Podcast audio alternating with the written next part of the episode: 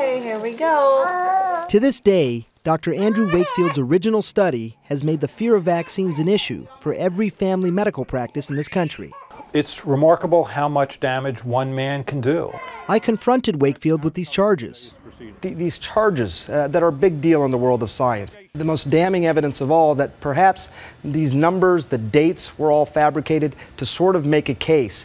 Did you have some sort of preconceived notion of a link between the vaccine, MMR, and autism before you conducted this study? Absolutely not. Dr. Gupta, please, I urge you, go and read my book. You will understand it. Many people don't. The parents understand it. They get it because they've lived it. Okay? And the claims to whether the vaccine caused their children harm or not came from the parents, not me.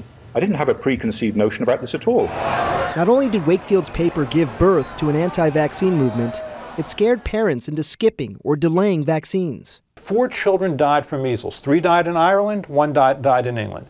Died from a disease that was perfectly and safely prevented by a vaccine, died because of that paper. That paper killed 4 children. Katie Van Turnhout's 1-month-old daughter, Callie, died of whooping cough last year.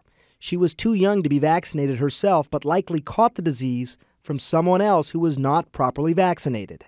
You know, when you have a baby, like in our circumstances, who didn't have a chance against these sicknesses, and you hear these stories, people saying, oh, well, it would cause autism anyway. Well, it makes me mad, and I just want to smack them and say, but if you would have had these vaccines, they'd still be here.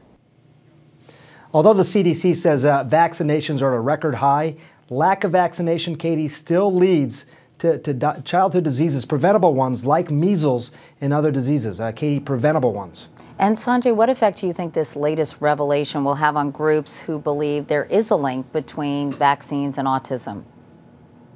You know, I don't think it's going to have much of an effect because, you know, Dr. Wakefield's papers had already been discredited. But keep in mind again, Katie, this is one of the most widely studied things in medicine. And as much as they've searched, they have not found a conclusive link by any means between vaccines and autism. That link has not been found.